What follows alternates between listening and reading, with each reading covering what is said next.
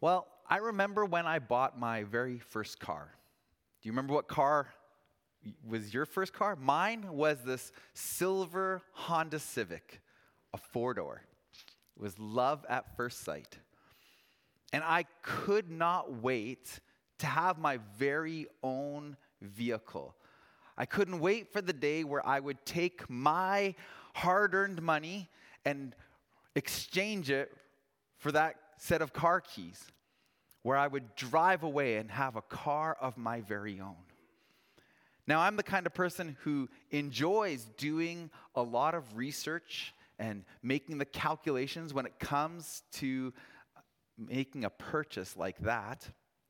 And so I thought I fully understood what owning this car would cost me. I had considered the purchase price, calculated the cost of insurance, and even thought about what it might cost me in gas each week. But despite my eagerness to lay out that initial investment, my infatuation with car ownership, it began to waver over time as I discovered the ongoing cost of keeping that car running right. The time and the money that I had to sacrifice in order to maintain it. You see, despite my careful planning, maintenance was not something that I had factored into this commitment because it was something that I never really had to think about before. When I lived at home, I drove my parents' cars. And though I might chip in for gas every once in a while, maintenance wasn't something I had to think about because they always took care of it.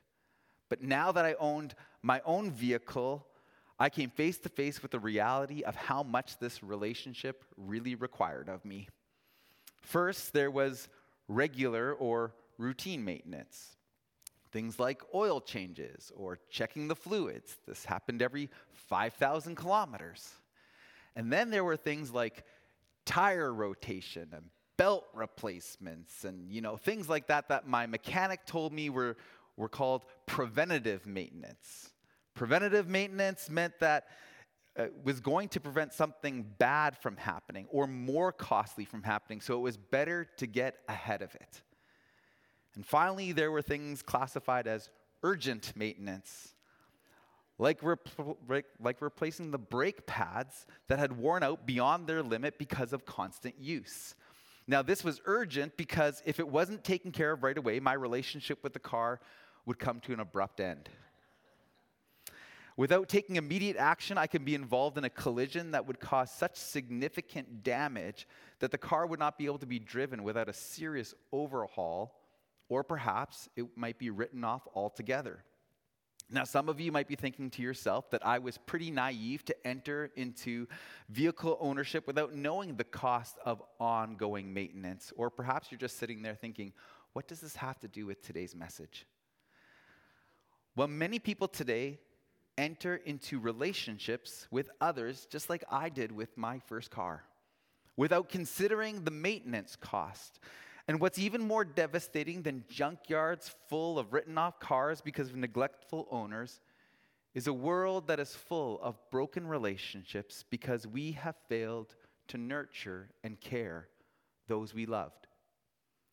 Just as I was happy to fork over my money to purchase that Honda Civic, we're often eager to make the initial investments into a relationship, but perhaps we can also be a little naive about what it will cost to maintain them or perhaps even after a little while, some of that excitement of those early days, it wears off, and we find that we are no longer willing to pay the price. But if we're going to have healthy relationships, the kinds that Jesus wants his followers to have, then today's passage shows us that it requires regular maintenance. These are the words of Jesus. It has been said anyone who divorces his wife must give her a certificate of divorce. But I tell you that anyone who divorces his wife, except for sexual immorality, makes her the victim of adultery, and anyone who marries a divorced woman commits adultery. Again, you have heard that it was said to the people long ago Do not break your oath, but fulfill to the Lord the vows that you have made. But I tell you, do not swear an oath at all, either by heaven, for it is God's throne, or by the earth, for it is his footstool, or by Jerusalem, for it is the city of the great king. And do not swear by your head, for you cannot make even one hair white or black. All you need to say is simply yes or no. Anything beyond this comes from the evil one. This is the word of the Lord. So, this morning's message is about righteousness, it's about right relationships. This is not just a sermon on divorce or breaking our promises. Why, you may wonder, when that's what it seems that this passage is talking about. Well, it's because the Sermon on the Mount, in which these seven verses are found in, is all about righteousness. Jesus speaks two sentences here on divorce and remarriage, and he touches on it because it's important. However, it's not the main thing, and, and neither is making oaths. So we're going to follow Jesus' lead this morning. We're going to speak on divorce because he does. We're going to talk about keeping our word because it's important. But we're going to do our best to keep them within the context of the main thing that Jesus is talking about. And his main thing was the kingdom of heaven. And what those who enter the kingdom of heaven, how, what their lives look like, how they live. And he, but we're going to do our best to keep them within that context. And Jesus talks about what sets them apart. And the two things that we've talked about throughout this entire series on the Sermon on the Mount that keep, that sets citizens of the kingdom of heaven apart are two things repentance and righteousness. And so we have to keep these two things on the forefront of our mind today and as we continue to go throughout this sermon series repentance and righteousness. Now, repentance, we said, is turning away from our own ways, going our own ways, and turning and following Jesus. He is the leader of our lives now, He is the Lord. That's repentance. And righteousness in Scripture is ultimately about being in a right relationship a right relationship with God, with others, with ourselves, and with the creation. So these are the two things that we keep on the forefront of our minds repentance and righteousness. But we also have to remember what Jesus is doing in this particular part of the Sermon on the Mount. He is contrasting the scribal law with its focus on external activities with his interpretation of God's law and Jesus' emphasis on our internal attitudes. You see, Jesus' focal point is our hearts because Jesus came to transform you and I from the inside out. In the last couple of weeks, we have seen how Jesus goes beyond the commands don't murder and don't commit adultery. And he tells his followers that they are to deal ruthlessly with their anger and their lust because that is at the source of the problem. In today's passage, Jesus corrects two more scribal law misinterpretations of God's word, dealing with divorce and oaths, or making promises. I want to talk about the second of these two principles first swearing oaths or making promises that Jesus refers to in verses 33 to 37. Jesus alludes to the scribal law here, saying, Again, you have heard it said to the people long ago, do not break your oath, but fulfill to the Lord the vows that you have made. Now, there are several Old Testament passages that refer to swearing falsely or lying as well as the responsibility a person has for fulfilling promises that they have made. And so there should be a couple up on the screen behind me. Now, the intention of these commands in Scripture is to prevent people from lying or from giving false testimony, and also to discourage people from making promises, but then turning around and breaking those promises. But the Jewish religious leaders of Jesus' time, they actually misinterpreted these commands. They emphasized the wrong part of these verses. You see, the part that they emphasized in making these vows was the part that says, in the name of the Lord. Taking this to mean that the problem, they thought, wasn't actually lying or not fulfilling your promise, but profanity The fact that you did it in the name of the Lord, you took his name in vain. Theologian John Stott, he says, so the Pharisees developed an elaborate set of rules for taking vows. They listed which formulas were permissible, and they added that only those formulas which included the name of the Lord were binding or unbreakable. One need not be so particular, they said, about keeping vows in which God's name had not been used. So a person might swear by heaven or say that if they're lying, every hair, may every hair on my head turn gray, right? And these statements were intended to guarantee that what they were saying was true or that they were going to keep their word. Today, we might hear someone saying something to the effect of, I swear on my mother's life, or I swear on her grave. And this is supposed to make you trust that the person is telling you the truth because, well, they love dear old mom so much. And that if they broke their word, well, then something bad would happen to mom. And that's just unthinkable. So you're supposed to trust them when they say that. But here, Jesus argues that these formulas used in making a promise are totally irrelevant, and the distinction between formulas which mention God and those that do not, they're artificial. Today, you and I, we probably don't find ourselves making vows in God's name, but do you ever find yourself beginning a sentence with a phrase like, honestly, let me tell you? Anybody do that? I, I used to do that a lot, honestly. Or perhaps you hear people starting something by saying, If I can be straight with you for a minute. Like before this, they had a license to be devious because they didn't preface their speech. Now, we know that some of these things are just colloquial language, they're just informal phrases that have unintentionally worked their way onto our lips.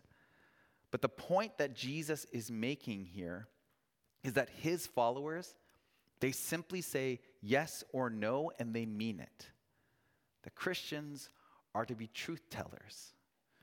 We aren't obligated to be truthful because we swear to be truthful. We're obligated to be truthful because we opened our mouths to speak. I can recall moments as a young child when I didn't tell my parents the truth. Perhaps I told a lie or misrepresented what happened or omitted some details because I was fearful of the consequences of what I was getting in trouble for. But eventually, it all came out, as it always does. And I would remember my parents saying something along the lines of how hurt they were by my deception. By that, more than whatever the original infraction was that I was trying to cover up by, you know, not telling the truth. Today, as a parent, I understand why my parents said that. You see, the problem when we lie, break our word, or don't follow through with our commitments to others is that what we're ultimately doing is breaking trust. And in turn, the broken trust, it fractures our relationships. And then the result is we don't have the righteousness the right relationships that the citizens of the kingdom of heaven are supposed to have. And that's what Jesus came to restore. And this is what he wants his followers to preserve by speaking truthfully in all situations. Now, it can be difficult in many situations to be honest. We may fear that our honesty will hurt our relationship with the other person, or we may be tempted in certain circumstances to make commitments to someone that we actually have no intention of fulfilling, hoping that they'll forget. But in the present moment, we make these commitments because it seems like it's the prudent thing to do. But lies and breaking these commitments are far more detrimental to our relationships than honesty offered in humility or by setting boundaries or limits on the commitments we make. A few weeks back, one of our young adults, James, he was sitting up here with Pastor Reese, and James was telling us about his story, his, his life, his journey, and his walk with Jesus. And Reese asked James, you know, what advice would you give us for how we could live out our faith? And immediately James said, Be honest. Just be honest with one another. It can be hard, but that's what we need to do. And I just thought those are wise words. Not only does honesty give us credibility to our witness, but it maintains good relationships. Our relationships require regular honesty if they are to be maintained. Now, I want to go back to the first principle that Jesus addresses in the passage we're dealing with today with divorce. Divorce was not only a hot topic in Jesus' day, but it's been a hot topic throughout the years in churches as well. In verse 31, Jesus alludes to the scribal law, saying that you have heard it said, anyone who divorces his wife must give her a certificate of divorce. Now, this is a quote, uh, is an adaptation from Deuteronomy 24 1, which is the only law in the first five books of the Old Testament dealing with divorce and remarriage. It stated that if a married man, because only men at that time were able or had the right to divorce, if they found something objectionable about their wife, he could give her a certificate of divorce. And this, this certificate is actually very significant because this would make it possible for the woman to remarry, and marriage was one of the only ways that a woman back then could find security. In Jesus' day, there were two main schools of thought when it came to interpreting this law from Deuteronomy 24. One school of thought was led by Rabbi Shammai, the other by Rabbi Hillel. Hillel had a very permissive view of the law.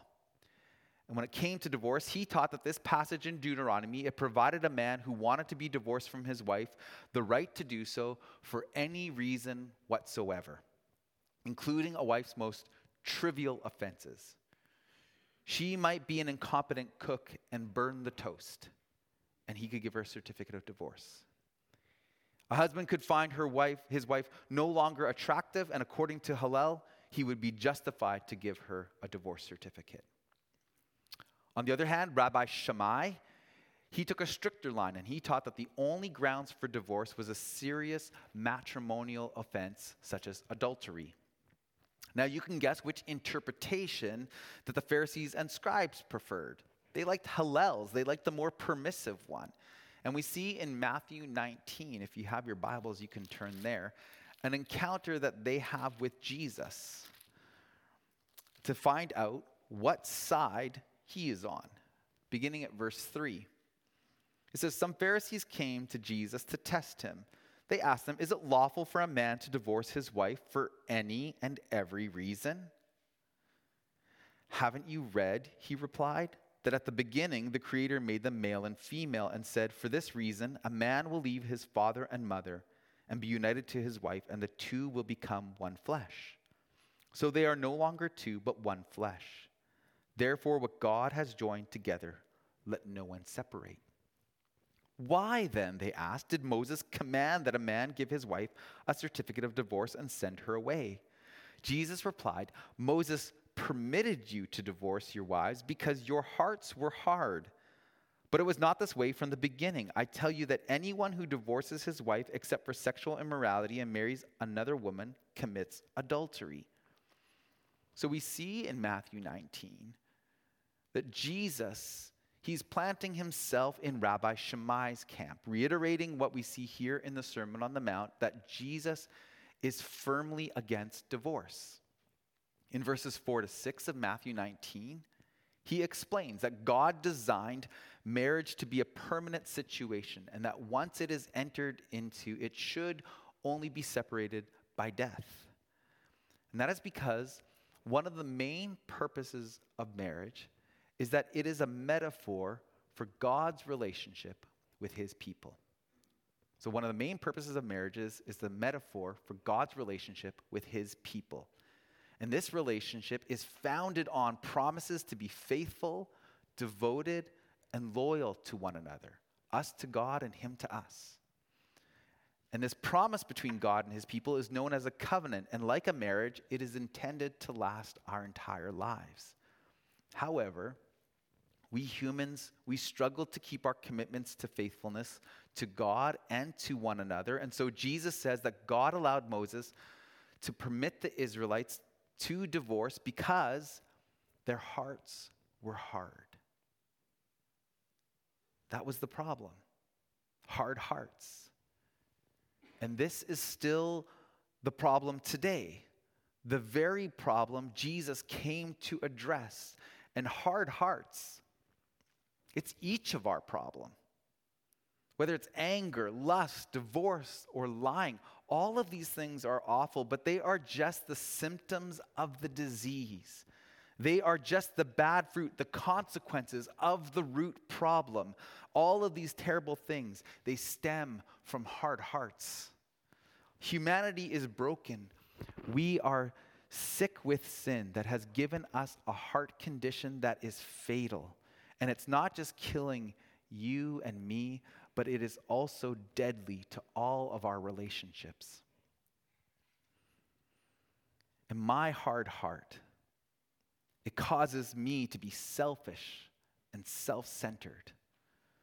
My hard heart causes me to look out for number one. It tempts me in all types of ways to exaggerate or be deceptive in my speech, to neglect my relationships, because they're often more difficult or costly than I am prepared to deal with. I am tempted to meet my own needs and desires without considering how it affects others or even without caring. The reality that Scripture reveals is this I am sick, and so are you. We need a physician. And thank God he sent one because Jesus came to heal each of us from this fatal heart condition.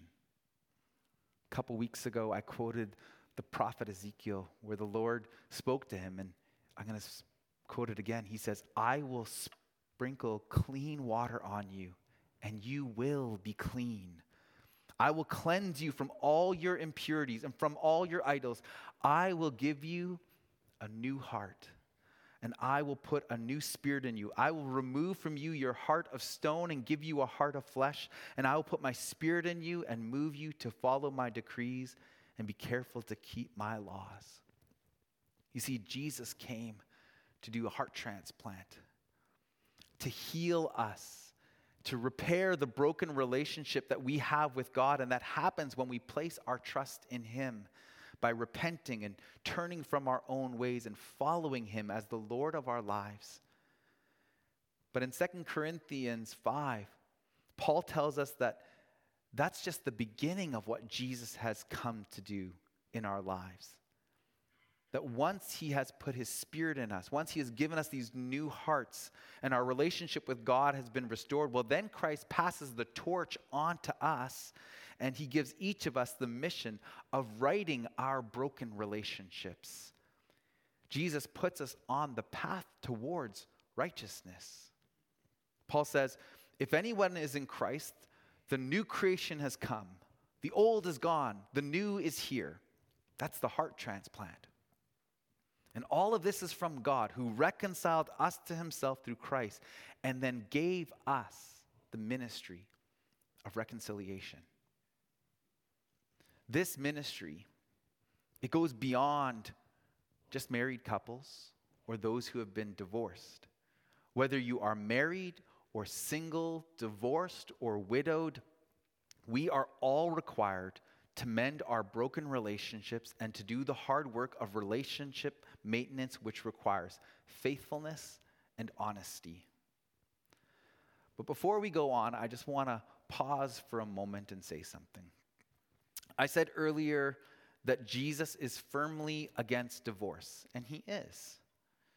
But almost every divorced person I know feels the same way that Jesus does. They're firmly against divorce too. I don't think anybody who sets out in marriage, like they set out intending to get divorced.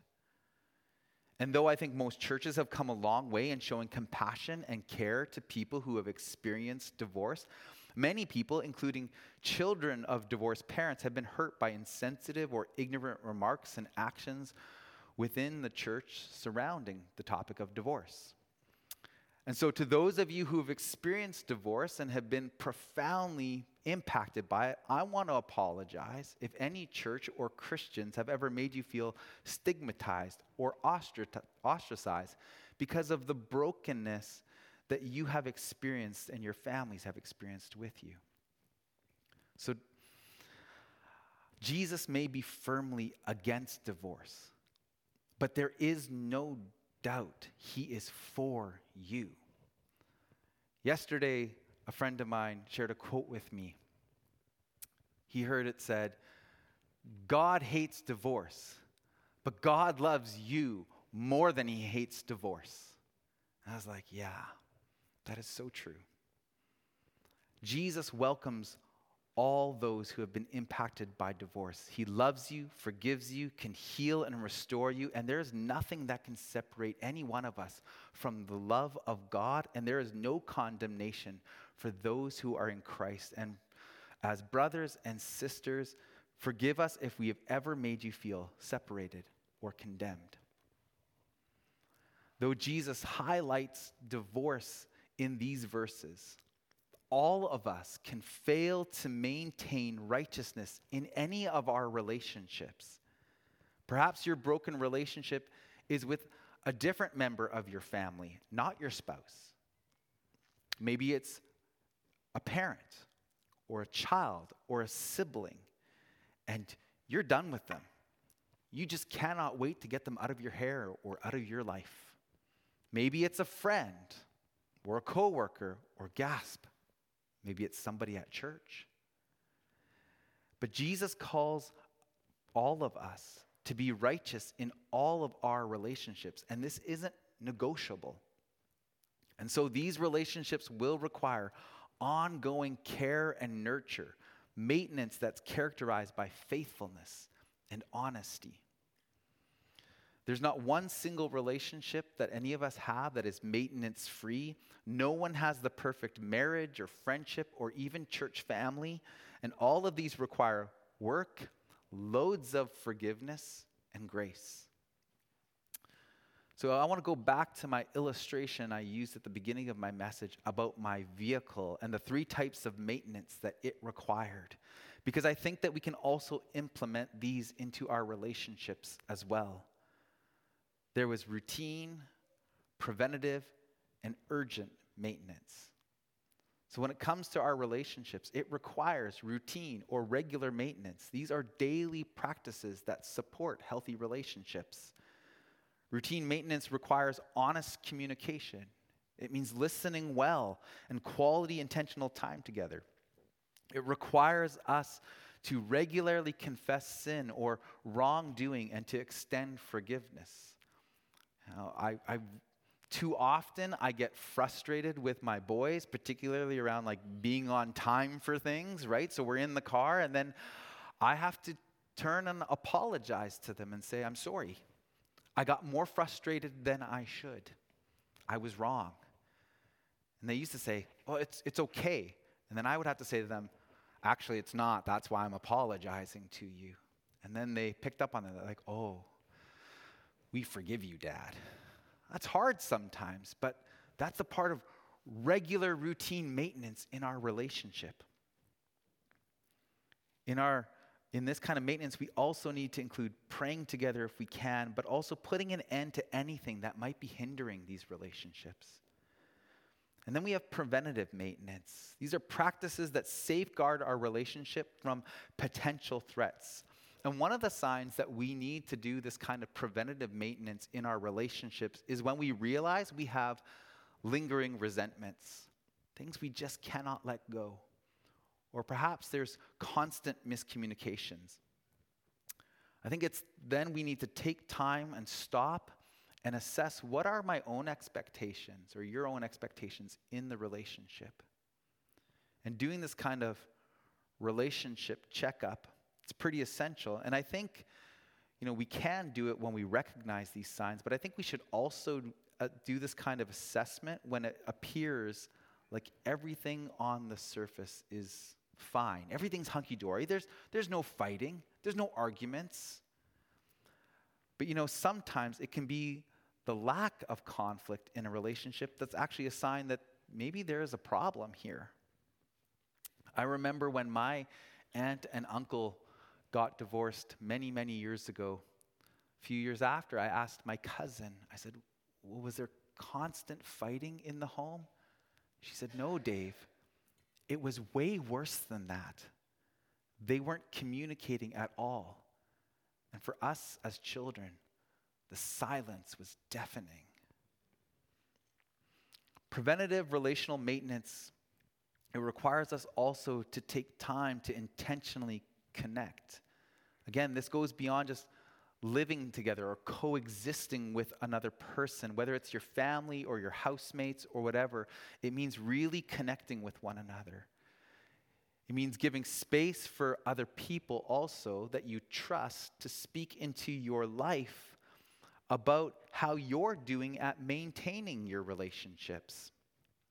And these people should not just be your cheerleaders, people who always take your side and always tell you how great you are. We need people in our lives who will be honest with us enough, uh, they love us enough to tell us where we're falling short.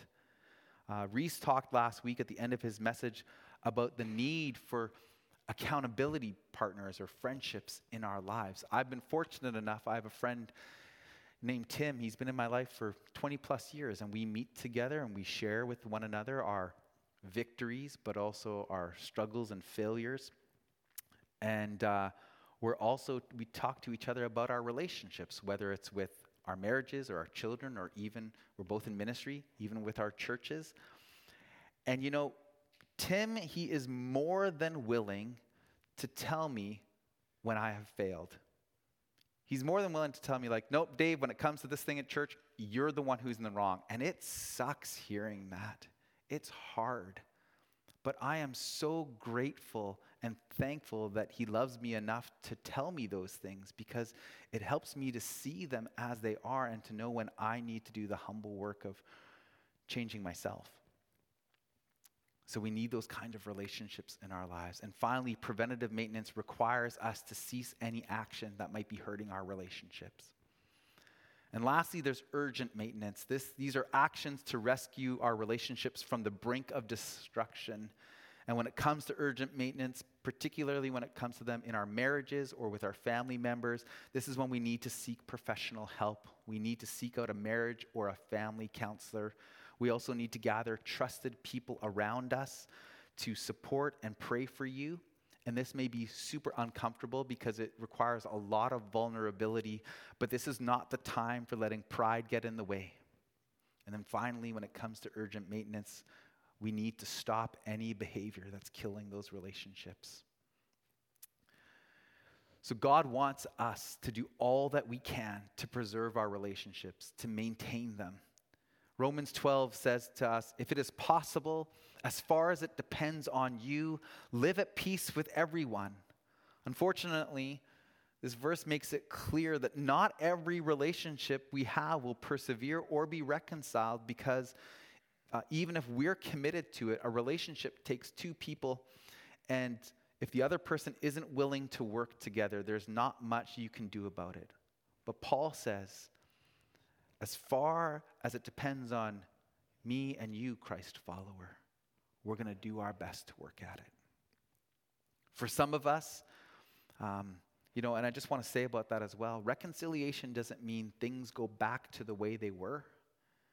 It doesn't, sometimes it can, it can, sometimes it can get better, but sometimes it means uh, you have to s- settle in the meantime for something else, living at peace with one another, not holding grudges anymore. So we need to understand that reconciliation doesn't always mean, uh, you know, a fully restored relationship, at least maybe not in the immediate. For some of us, some of the things that might get in the way between restored relationship, it could be that feeling of that we were the one who was profoundly wrong. And this is a great obstacle that we have to overcome reconciliation with another person. I think we need to remember in those moments that it is Jesus who calls us to love and to forgive and to be peacemakers in every situation of disagreement and conflict, even if we were the ones who were wronged. even if the other person we believe is at fault. God forgave us though we were the ones at fault. And he did it through great cost and sacrifice, sending his son Jesus to die on the cross for us. But God also raised him from the dead by the power of his Holy Spirit, enabling us to have this relationship with him to be restored. And then God also offers you and I that same life giving power of the Spirit today to enable us to overcome whatever obstacles hinder our reconciliation. His Spirit empowers us to extend forgiveness or to be humble and offer an apology. And we may think our relationship with another person is as good as dead, that it's a complete write off. But we are people who live with resurrection hope, right? Not only for ourselves, but for all of our relationships. I want to invite the worship team to come on up. And I'd like to invite you to stand with me. And I want to read from Colossians 3.